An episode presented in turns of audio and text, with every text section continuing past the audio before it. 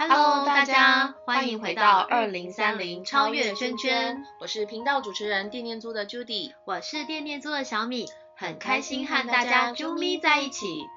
二零三零超越圈圈是一个特别的展览，我们以二零三零作为一个期限目标，以超越圈圈作为一个跨领域超我的思想，推动企业参与 ESG 实际减碳目标，以因应全球暖化所带来的灾害做预防，也将循环经济、文化艺术、地方创生三大方向融合在展览中。在频道中，我们将邀请各领域的来宾来跟大家分享他们的创业点子及理念哦。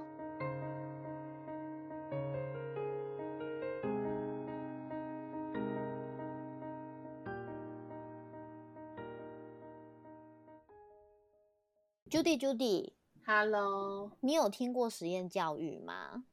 有哎，其实我自己有申请过。你你去你去申请实验教育哦？对，因为我帮小孩哦，我以为是你自己哎，我想说自己一直在实验自己啊。我知道啊，那时候大的有去抽那个实验国中，我们家到时候那时候大的我也有让他去抽那个就是实验小学，对对对。可是其实一般我们常听到的实验教育，好像都是还是以小朋友学习一些学科的部分。那你有听过就是实验教育？可是它有一个很重要的教育的理念，是要呃跟孩子去分享一些就是关于可能地球的永续发展，或者是一些环境教育吗？嗯，我比较没有听过，就是很很以这个为主题的。大部分他们都会把环境教育，像小孩的学校，他们也是会把环境教育纳进来，或者是生态之类，感觉是。呃，范围比较小的，是对。我听过的环境教育就是在荒野保护协会啦。不过呢，今天要跟大家分享一个很特别的一个协会，它呃主要就是在推广这个永续发展，然后还有呃像是服务学习这样子的一个呃教学方式，然后还有环境教育这一块，我是觉得呃跟我们在讨论这个呃。二零三零超越圈圈的这个循环经济啊，是很有关系的。这样子，对，好啊。那我们今天呢，就来欢迎我们的野思协会的创办人 Anita，欢迎 Anita。你好，大家好。是的，好哦。我们今天因为是疫情的关系哦，所以我们是呃采取一样采取就是空中相会。对，见网友，呃，就没有见到网友，然 后只有听到彼此声音的概念这样子。好啊，那我们可以请就是呃，Anita 老师对吗？我们请 Anita 老师来跟我们的听众朋友就是稍微简单一下，呃，稍微简单自我介绍一下你自己好吗？嗯，好，大家好，我是呃，也是服务学习协会的创办人，然后现在是担任秘书长的工作。嗯，那野狮协会已经成立到今年应该是第八年了。嗯，野狮的成立呢，是一群家长们的呃支持下组组成的。那我们没有一个雄厚的基金，也没有很伟大的人让我们代言。呃，那我们就是看到的，就是觉得哎，教育可以有不一样的方式，所以呢，我们现在就就想说有。走出一条比较不一样的路来做这样的教育方式，嗯。嗯哼，那你你是因为什么样的就是背景，然后让你想要创办就是也是啊？嗯，我在还没有做协会之前呢，我是呃，我曾经是补教界的老板，做了十二年多，就是开了幼儿园，对，开幼儿园跟文理补习班，然后有开安亲班。然后在那个时候呢，因为就改小朋友跟小朋友讨论功课啊，就发现幼稚园的小朋友很有创造力。那为什么去念了小学以后呢，就变没有创造力了，就变 比较没有那么的活泼了？然后念到国中呀，啊，什么？到底是为什么呀？对我也很好奇。然后到了国中以后呢，小朋友就变得不爱讲话了。然后问他什么都不太愿意回答，有可能是因为荷尔蒙的关系，但是他在学习历程上，他的学习动机就变得很弱。嗯，那在幼稚园带的时候，哎，发现他们都很有创意。同样一个人，为什么跟我到了国中以后他就变了？所以我就发现教育上可能有些地方是，呃，我们不足的，可能没有发现到孩子的优点，或者是把孩子给僵化了。嗯，那因为这样子，我就对教育开始很有兴趣，要怎么样去改变它。然后，嗯，所以从一个呃安亲班的老板娘，嗯。然后到这个创办这个野思的这个过程，要跟大家对来好好的分享一下嘛。其实我本业，对我嗯。本业其实是社工呐、哦是。对，所以以我在做协会之前，我还到了另外一个协会去担任了呃秘书长去，去去重新做一个社工，去知道现在的状况，然后发现 NPO NPO 就是非营利组织，是在台湾应该有一些发挥的力量。然后后来我就自己创了我自己的协会，那我这个协嗯会就是以服务学习当做我的主轴，但是呢，呃，也是要跟主流的的教育主流的做一些呃对抗或磨合的地方。嗯，嗯服务学习是你的主流，什么是服务学习啊？呃，是嗯服务学习，其实呃，在嗯，那怎么讲呢？服务学习它在美国叫做是他们的必要必修课程。在美国哦的小学，他们是是列列入课纲的课程，就像国语、数学、社会、自然那么的重要。可是，在哦台湾呢，就流落入到变成是跟志愿服务一样，所以一嗯般的人会误以为服务学习的内容跟志愿服务是一样的。那嗯其实我们台湾有个志愿服务法，它的强调的是个人的意愿去参加的服务活动。是像志工吗？对对对对对，就是哦志愿服务法。我们台湾在卫福部哦下面有这个法。那服务哦学习其实是教育部所管的。那你刚刚说的志愿服务是卫福部管的。哦所以跟不一样的欸。对，所以哦两个的主管单位不一样，做出来的效果应该要不一样。所以你可以知道，服务学习是比较偏教育、比较偏学习方面的。对，嗯，所以服务学习它应该后来它应该算是一个教学方式。嗯哼，所以它其实是有一套逻辑的，不是是说呃任何一个呃就是这种教学方式都可以说嗯成是服务学习这样对吗？它其实是个像专有名词是吗？是它像服务哦学习，服务跟学习中间有一个 dash，这是哦正常的写法。如果是是写英文的话是呃 service learning，那 service 的 s 是大写，learning 的 l 也是大写。然后中间哦有个 dash 的意思是说，服务跟学习是一样重要。那中间的 dash 就代表反思，哦嗯，然后服务学习它是一个有历程的、有完整历程的，而不是说我今天当干部，或者是我今天去扫扫地就可以获得的一项学习，一项、嗯一项一项实数证明。嗯，是明白，OK。所以你当时是因为有这样子的一个想法，然后创办了就是野思，对不对？对，嗯哼，那那你可以跟我们就是呃稍微谈一下，就是说从这个社会设呃设计出发的这个实践教育，你当时是有一个什么样的一个想法，然后开始了这一条路？哦，这要讲蛮长的。没 有问题，我们今天的时间都留给你讲。最早最早我开始做服务学习的时候，是从幼稚园开始带，因为我自己有开幼儿园嘛。然后我从幼稚园就开始实实实实践我的想法，觉得小学呃幼稚园小朋友可不可以做服务学习？于是我们就带他们、呃去做社区的观察，去捡垃圾、捡烟蒂之类的。然后那嗯次、那时候呢，就发现小朋友其实很有想法，他们会发现哎，为什么草丛里面那么多烟蒂？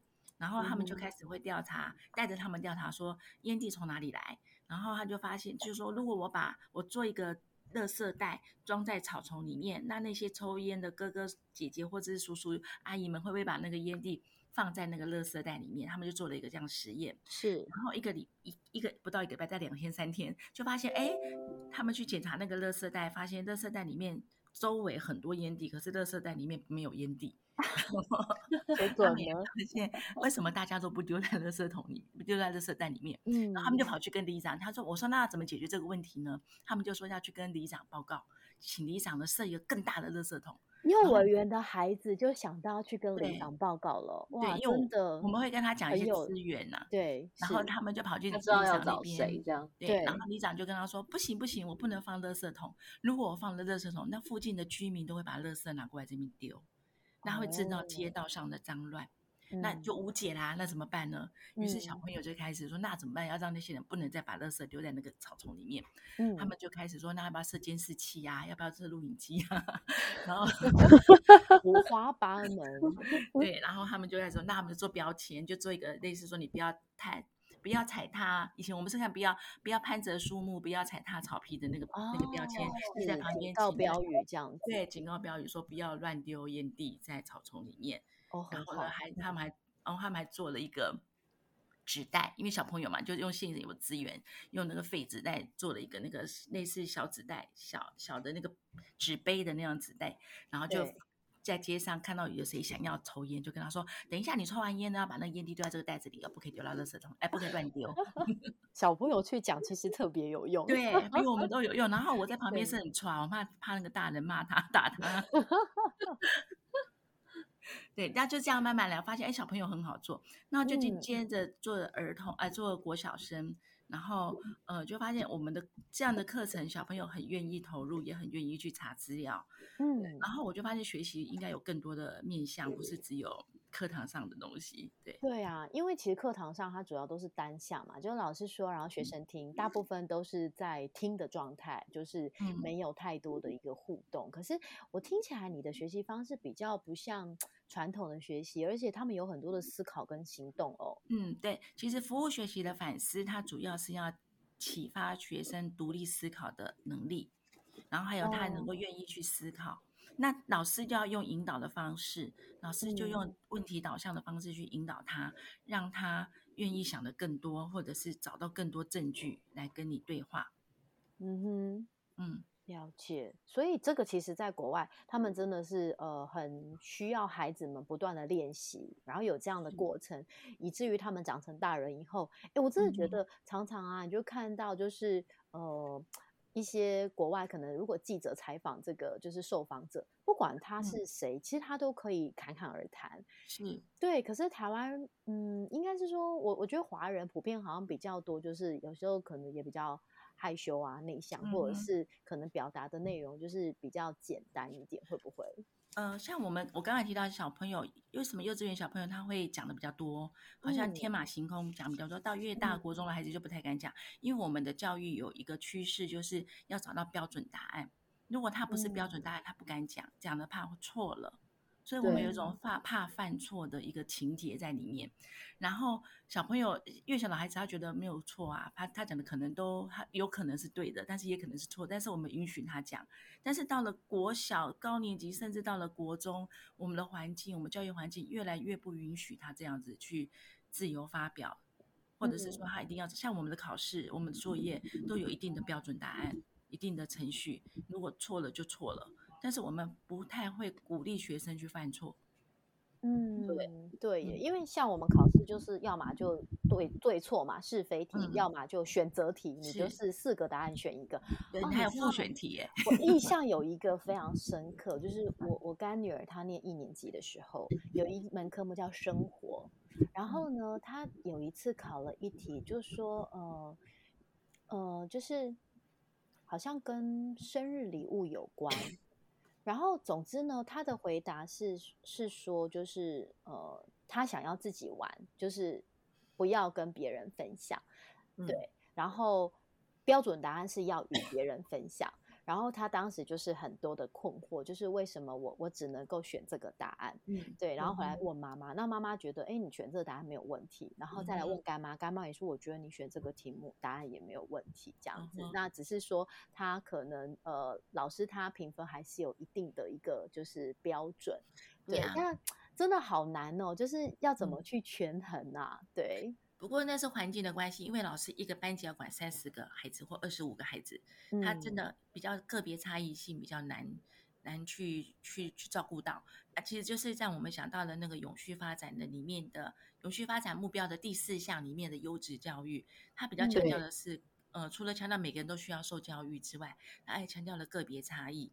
那嗯个别差异其实在做起来有点困难。如果我们是用管理的方式来看教育的话，嗯那如果我们要做的是比较个别性差异的话，那个效能又不彰，可能我只能服务几个孩子，其他的孩子我又服务不来，我们的能量没有那么大，所以这也是在嗯两难的部分。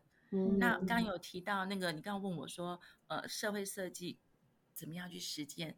其实我们就是因为这样的脉络下来之后，我们我们的服务学习是在嗯一百零零一百年，民国一百年的时候，还是一百零一年的时候，开始进入台湾，可是那时候是从台湾的大学开始实施。嗯然后那时候教育部也花了一笔钱，希望各个大学可以成立服务学习中心。嗯可是呢，慢慢的，可是那时候我们做的方式就变成你把志愿服务等同于服务学习，但是志愿服务是要出自于个人的志愿，不是嗯每个人适合、都适合当志工。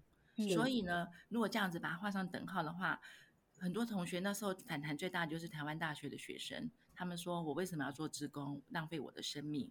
哦，嗯我为什么要这么做？真的不，那坦白讲，真的也不是每个人都适合当志工的。嗯那那这样子就引起了学生的反弹之后，他们学生就不愿意做，就把服务像那时候我去，我记得我去演讲的时候，刚开始还蛮受欢迎的，后来到了越到末期，到了一百零四、一百零五年的时候，嗯大家都说。老师，你不要再讲服务学习四个字了，你讲这四个字，我们就没有人要来听了。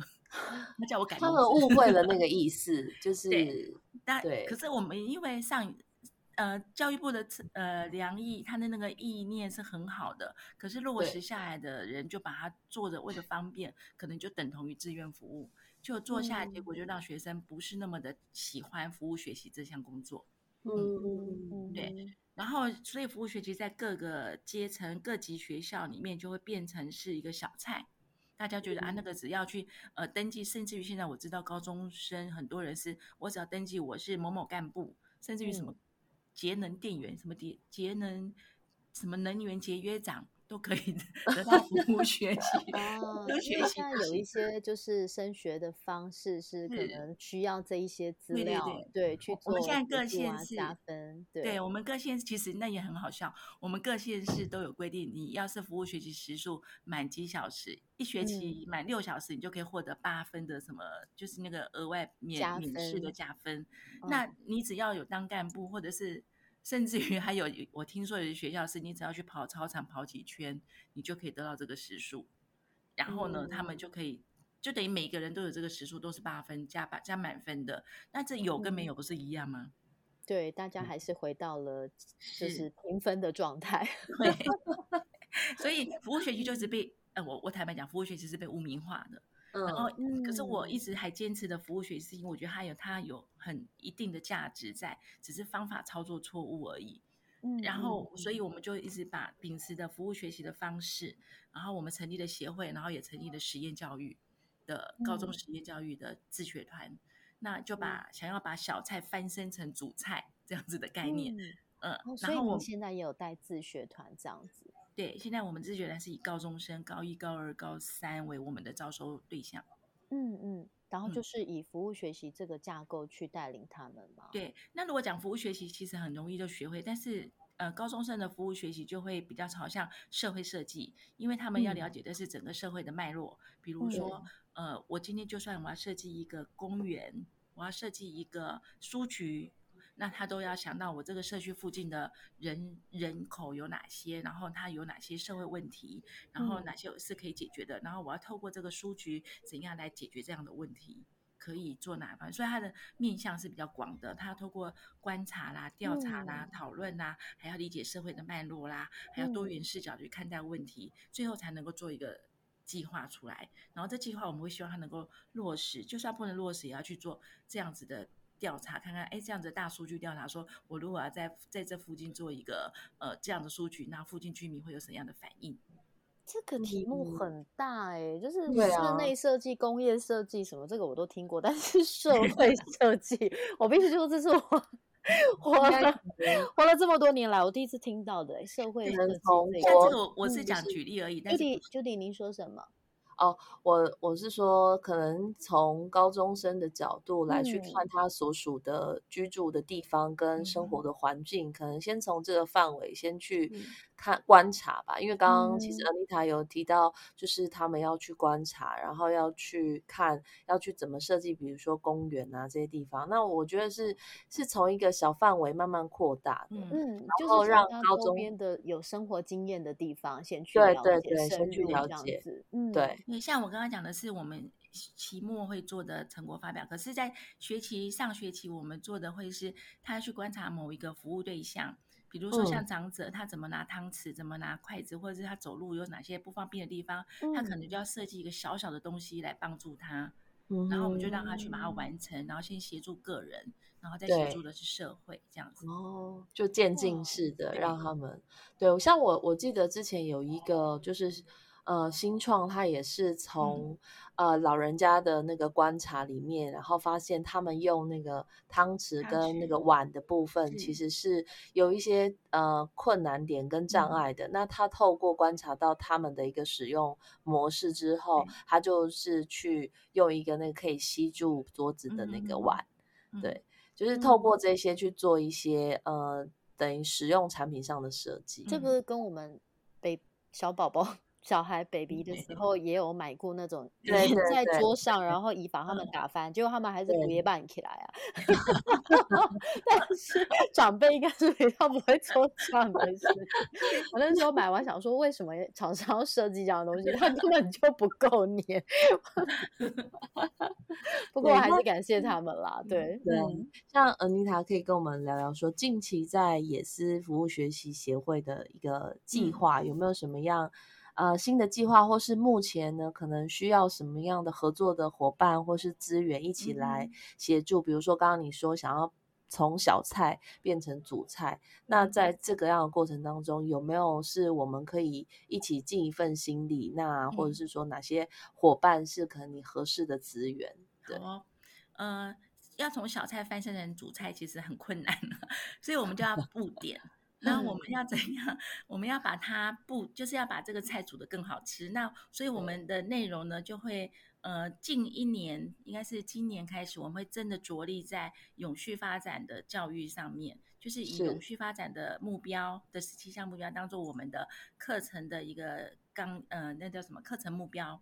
然后呢，依照不同的学生的想要发。嗯，发展的行动方案去做一个设计，课程设计。所以呢，未来会以永续发展教育作为我们的主轴。但是呢，嗯，我们也发现到一个问题，叫做教育资源要均衡。比如说，像我在台北推广这样子的教育方式，台北的老师们，因为他们资源太多种类了，他们可能觉得还不需要这个，还可以摆后面一点。但是如果我同样的去偏乡学校服务的时候，偏乡的资源比较少，而我们进校园服务又是免费的，他们就比较需要我们这样子的资源服务。所以我们在去年开始，我们就跟台东的瑞园国小、台东鹿野乡的瑞园国小，瑞园国小，瑞瑞园是你小学吧？不是我我我没有我妈小学，啊，小学，对啊，我妈念瑞园 对，因为我现我叔公什么他们。都是瑞园在地的，真的，就是因为我妈他们亲戚都在关山啊、瑞丰啊、瑞园，是是是，对对对对，对我们去年就在关山、瑞园啊、鹿鹿野啊，好棒哦，在那边成立了一个教育中心，在鹿野。大家以后是不是都要移民台东啦？每次讲到台东觉得好棒。那天有一个呃，就是茶园也是在台 东啊。我学妹，我学妹啊，好 棒哦！哎，我我前一去年我常常去台东，我大概每个礼拜都去帮他们上课，就是做那个普悠玛下去这样子做，隔一天就上来这样子。我持续了两个月还三个月，然后就去台东，竟然发现台东很多香港人哎。哎，真的吗？蛮多的，而且他们会开港式料理啊。是，就很多香港人在在那里，应该叫移居吧？嗯，对，有蛮多的移居露营或是意外，我以为他们会选择台北，因为跟香港比较像。可是我有朋友香港了，应该就不想再待在很像的地方。对，而且他们过得很自在，他们就是还因为没有。稳定的收入，他们会用种田种菜来以物易物哦。嗯，就回归最原始的那种生活。我在关山就遇到好几对，很特别耶。因为其实以物易物这件事情，我我我是觉得它或许在将来又是一个新的一个就是模式。其实也不是新的模式，因为这很久以前就有了。但是 其实我不止第一次听到这样子的方式，还是因为我们都在就是舒适圈。同文层里面，我们叫天龙国。对呀，哦，原来哇，很多香港人就是移居到了台东，所以，我我们是不是也赶快先去台东看是哪里？那像路路野的实验国中，你有你有接触过吗？嗯，就是我听不到你的声音、哦欸。，我说路路野的实验国中，你有接触过吗？我没有进去哦，我要再哦跟你讲，我后来进入到这是瑞园国小，对那我们进入的方式就是呃一个礼拜进去一次上课一呃两，现在是两节课，一次对进去两节课，然后是教中年级跟高年级，然后上的内容待会再告诉你很好笑，然后上上了十上今年是第二学期了，上嗯。学期上了呃今年是第三学期了。已经上了嗯两个学期了，然后小朋友反应非常的好，然后呢，呃，之后我们想要再进入到国中或者其他学校很难，因为必须要学校老师、学校校长他们同意，然后呢还要老师的配合，所以你要是用正式的课程时间来做这样子的一个教育推广、学习服务学习的推广嘛。是对。嗯那其实其实只要只要有上了，嗯、我觉得现在学校很讲究的是学校特色，嗯，其实我们把学校特色纳入到这样的课程里面去。我举个例哦，譬如说像我们在做瑞园国小的，我们第一年做的是，我想想看第一年做的什么？第一年第一年做的是呃事实与观点的辨识，哎，就是对这个很重要哎，对我记得我学这个东 西。我我好像到呃大学还是到出社会之后，我嗯才嗯去有学到这个，就是关于事实跟观点这个那。你知道吗？在芬兰这个是幼稚园的课程哎，我是拿课幼稚园的教材在也是看到，就是嗯欧美国家他们这样子的课程，我才认识这一件事情的。是。嗯，那我们就落实在瑞园国小的那个小学的三年级跟高年级、中年级跟高年级上，就发现他们的效果很好。但是呢，我们教出来的小朋友会分事实跟观点，反而是老师不会分。完全同意，完全同意。你可以开一个亲子共学吗？我可以带我的小孩，因为因为妈妈本身也需要学一下，否则嗯我就很快变成不会分的妈妈。然后小孩会说：“妈妈，你现在说的只是个观点，我同意你的观点，但是现在我告诉你的是我的观点。”然后妈妈就傻眼。对啊，很好笑。然后，嗯、然后这个上完之后，我们第二学期上的就是减速的议题。然后一哦个是分是中年级跟高年级。那你猜，你看哦，三年级小朋友他们就会想说，我们想要把更多的减速观念告诉更多人，他们就想嗯到说要去跟那个村长跟他借他的广播器，哦他们要定时。好可 爱哦！定时去，对他们的村落不是很小吗？一广播器对村落都是听得到。他就他就跟他借那个广播器，然后他们拟好稿了，要去那边每个礼每个每一天的几点要去那边念念那个词，然后他们还有分国语、客家语、台语。好棒 哦！哎、真的很棒哎！对呀、是那我们就是把学校的课程融入到社区，跟社区做连接。然后高嗯年级就想说，哎、那我们学校附近有很多卖早餐的，他们都会给那个买的人要提塑胶袋，他们就要去跟老板讲说，你可不可以不要再提供塑胶袋，让他们自己带碗来？那碗来的人，你可以给他多一块蛋饼啊，还是多什么样的优惠这样子？希望老板可以做这样子的同盟，对。嗯嗯嗯对他们就去策略要去做这件事情，但是因为上学期的疫情关系，就终止到他们计划做完而已，哦，还没呃有实际行还没有去实践，因为子他那但他们这学期就会持续上学期没有做的，很棒，很棒。等于其实嗯虽然只呃不是只有计划，还要实际的行动。因为这个让我嗯想到，就是我我带孩子在那个荒野保护协会的亲子团，嗯呃，嗯荒野保护协会也有一个活动叫行动论坛，它是每嗯年一次。那就是呃每一个团体，不管你是荒野保护协会的大人小孩也好，或者是你是一般的民众也好，你都可以去呃根据你自己要研究的这个题目，然后去拟出一些计划，然后做出实际的行动。像刚刚您提到那个检验地，我们之前团里的孩子连续做了两年，然后他们就是不断的去同一呃同样几个地方，然后去看一嗯。下这个烟蒂的一个状况，然后甚至去呃做了就是放烟蒂的这个就是呃。这个容器，然后还去嗯。改良，对我觉得他们其实做了很多很多的不同嗯。的一个就是发想，然后也是有一个就是算嗯。是行动指导员，一个大人啦带领着他们来做这件事情。嗯其实跟嗯你跟你现在在说这个服务学习是很很嗯类似的东西，对不对？对对对。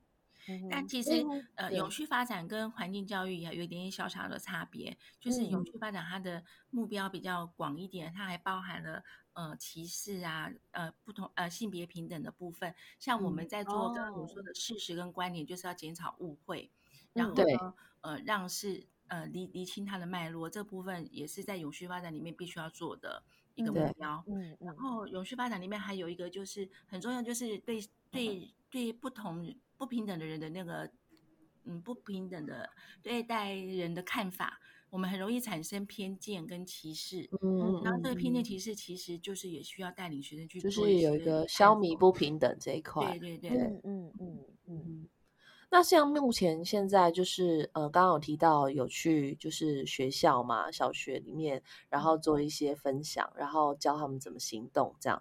那另外的话，除了学校之外，还有没有什么是就是呃，你可能想要去参与，或是在那个范围或是机构引引发一些有合作机会的哦地方？对，嗯呃，根据我以往的经验哦，我如果要去主流学校，像国小、国中的正式学校里面去申请说，哎，我进去校园里面帮他们上课的程度会比较难一点，所以我们嗯会很希望可以帮助一些协会，他们自己有开设客服班。然后客嗯。服的学生，他可能每天都来你这边写功课，但是嗯呢，我们可以跟你们争取一些一个小一个礼拜一个小时的时间，我们把这样的课程带入到客服班里面，让这些学生们也可以受惠，不一定要在学校里面上课，在客服班也可以上这样的课程。对，嗯嗯嗯哦，那我想到那个爱物资之前也是在募集一些，就是、嗯呃偏乡的，等于是呃偏乡学校的一些物资的时候，他们也是有设定一些课程让小孩上对的，那也许可以做一个结合。呃，有可能。对，刚好想到，然后像嗯现在啊，就是在野斯这边，就是呃，在循环经济，也就是说永续发展这样的一个脉络下，有没有什么让大家可以直接参与到的行动，或是一些点子，可以从哪里开始？好对，譬如说，像其实，在循环经济里面有的概念就是要提升绿色消费的责任。对，好，那其实这就是我们消费者可以尽的一份心力。那嗯我们的服务学习的概念里面，就是怎样让这些绿色消费、愿意做绿色行为的绿色消费者能够更多。嗯那我们嗯的方法就是怎样去让改变这些消费者的行为跟观念。了解，嗯所以是在一个前端的观念推广部分。因为观念嗯改变了，他才愿意愿意去执行他的行为。嗯不然他永远就只他可能也是是一次两次。像我们呃，像我们的自学团的学生是高中生，高中生他们常常喜欢买手手摇杯，嗯对然后呢，呃，也很难很难去，有时候他们就是为了好呃什么，为了。为就是为了想喝嘛，然后嗯他们就想说，那我是不是可以，就是经过，其实真的也不是一次两次上完课就可以改变他们的想法、想法嗯。或行为，真的要好多次之后，他们才会意识到说，哦，我今天少用一根吸管，或者少用一个杯子会怎么样。嗯。嗯然后另外我要讲一点，就是我们这样的课程，我们也曾经去跟金藏的朋友上过课。对。金藏的朋友，他们也可以接受服务学习，他们学会了怎样减少塑胶类跟拿不要拿那个筷子之后免洗筷，他们嗯甚至于还可以去别的精藏所去跟那些呃同样的朋友们去宣导。金藏哦是什么，呀？很棒精哎障，就是精呃神精神精障碍这神有？罹患精，像我们台湾有嗯罹患精神疾病，他们会白天到某个会所去类似嗯日托，然后晚上再回嗯家。明白这样子，然后白天他们就在那边上一些课。那我们也曾经跟这样子的，我们上次跟的是那个嗯，那个什么单位啊？我突然想不起来。嗯、啊，我突然想不起来，在大安区大呃新新海新海路那边的大安区的嗯对呃什么什么单位？我突然想不起来那个单位。它是精神相关的，对对对对，嗯，然后我们就跟他合作之后，就是一样，就像我进入客服班一样，每个礼拜去上课，然后上了十次课，让他们去做一个落实的宣导，就是跟居民哦，精障者跟居民做服务宣导，请他们不要嗯乱丢垃圾，我也带他们去嗯。捡垃圾。然后嗯。他们因为他们的学习力比我们一般人还要弱很多嘛，嗯，第一次去讲完第，我一出教室他就忘记了，再讲第二次，第二次去，我一直讲到第六次去，即便我讲的都是一样的课程内容，嗯到了第六次去的时候，他还才会记得说，哦，你就是阿妮塔老师带我们去捡垃圾那个老师。是，然后到了第六次之后，我终于知道之后，然后我就问老师说，我们上完十次之后，这个同学们，这些同学们有没有改变？这些同学们，他们可能是年龄已经五六十岁的，可是他的心智只有嗯才五六岁。嗯然后呢，到了第十次，我就问老师说：“老师说有啊，他们现在叫他们要自己练习叫便当嘛，叫便当他就跟那个便当老板说，我们不要筷子。很棒，终于就有落实在他们生活上面。对，其实我觉得教育这个东西，它真的就是一点一滴。像呃，我儿子啊，他之前就是看过那个海龟，然后被就是吸管戳到鼻子嘛。然后呢，后来有时候去便利商店买个喝的什么，然后他店员。之前还没有禁用吸管，店员会给拿吸管给他，他就会退给对方，就说我们不用吸管，我们是荒野人。然后对方还想说你你们是什么？然后我说哎不好意思，他在荒野保护协会里面学到就是少用吸管这样子。对对对，所以其实真的你从很小的地方，然后一次两次耳濡目染。他可是你知道我有时候也有点困扰，就是他在外面，然后地上说妈那里有垃圾，然后就想捡捡走，然后我就想说可是你捡很多垃圾，我现在也没有地方。处理，然后你又不能跟他说啊，你不要剪，或者是啊，那好脏，就是嗯，好，那嗯，那我们现在有没有袋子呢，或者什么？就是还是要跟他讨论一下这件事情。对，就是他其实已经到他的那个内化，就是他的内在里面了，这样。对代表我们的环境教育做得很好。是啊，慢慢的教育它还是会有呃，一定会有就是影响的，就是潜移默化之间。其实就算是小菜啦，我刚刚想到你举的例子嘛，小菜要变成主菜不容易，但是没关系啊，我们可以当拼盘呐。我们很多小菜变一个大拼盘，可以变那个道地美食。对，那它就直接就是一个可能就是你知道头盘第一盘菜这样，就是一个很多小菜的拼盘。那它还是一一盘大菜，还是一盘主菜？这样子，对。那其实我们今天真的很谢谢，就是阿妮塔，阿妮塔有没有想要再补充什么？就是给我们的听众，比如说最近有什么开课或招生的？对对对，可以跟大家有一点，有一点我一直没有讲的是，我们也是很需要带领人，我们一直在培训带领人哦，培养带领人的部分。因为我们我们需要到全国布点嘛，我们现在只有在鹿野有一个点，然后我们也希望在花莲啊，在呃台东啊，而且在台南啊，或者是高雄都有这样子的点，然后。呃，一方面，因为我我们的资金来源是来自于大众的募款，或者是我们写联券的计划申请补助，然后我们很希望能够把这样子的训练带领人在各地培育培力在地的人才，然后在地人就在在地做这样子的中心，然后服务在地的学子们。对，那我们现在目前在做就是怎样去生根更多的点。代理人，代领人他有需要什么样的条件吗？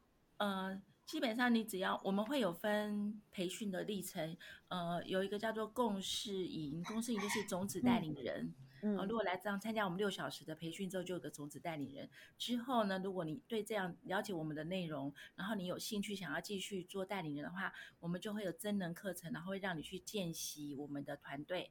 我们就是比如说我们在呃中宣服务社会服务协会会有个团队，或者是在瑞园国小的团队，那你们就去见习。见习完之后呢，呃，我就让你练习，开始做实习的带领人，然后我们在旁边陪伴你。之后等到你都一切上手了，我们就会变成我们的专业代理人。然后在这不同的阶段的代理人有不同的呃终点费。哦，还有终点费的，所以其实也不多啦。嗯，但是至 少就是对于可能一般的呃一些嗯呃可以培养第二第二专长的。对对对对，我觉得其实我相信还是有蛮多人他可能愿意从事这一块，但是如果今天是呃纯义工性质，跟还有一些终点费的部分的话，或许终点费真的可以支持到就是想要就是朝这个方向努力的更多的人这样子。嗯，对，我们的代理人到最后就会很像像呃画画课或音乐课老师这样子跑班制度。他会到各同不同的班别去做跑班，因为一次课也不过一小时，最多一小时到一个半小时的课程，然后就跑班，嗯。的的的的的方式，嗯嗯哼。很棒哎，所以其实如果说真的，呃，大家对于这样子的议题是有兴趣，然后想要了解，我觉得可以先呃参加，就是呃安妮塔他们所开的这个公司营，然后先去呃有一些基本的学习，然后接下来如果真的有意愿的话，再更深入的去呃加入这一个带领人的这一块，这样子对。好哦，那今天呢，就是很感谢 Anita 跟我们分享这么多，我觉得诶很精彩。因为其实一开始我想说，诶也是协会它跟这个循环经济的一个呃关联是什么？但我发现就是聊完以后关联真的很大，因为你真的必须要从教育做起啦。对，其实你去从教育开始去跟孩子们，就是或者是大人们去分享，就是很多教育相关的东西，其实都是在影响这个就是超越圈圈跟未来的经济很多很多。这样子，好哦。那我们今天呢，一样说是再次的谢谢 Anita，谢谢，谢谢你们，谢谢，对，谢谢你来。然后呢，我们呢下一次呢再请不同的来宾来跟大家分享。那今天节目就到这边，谢谢大家，拜拜，拜拜。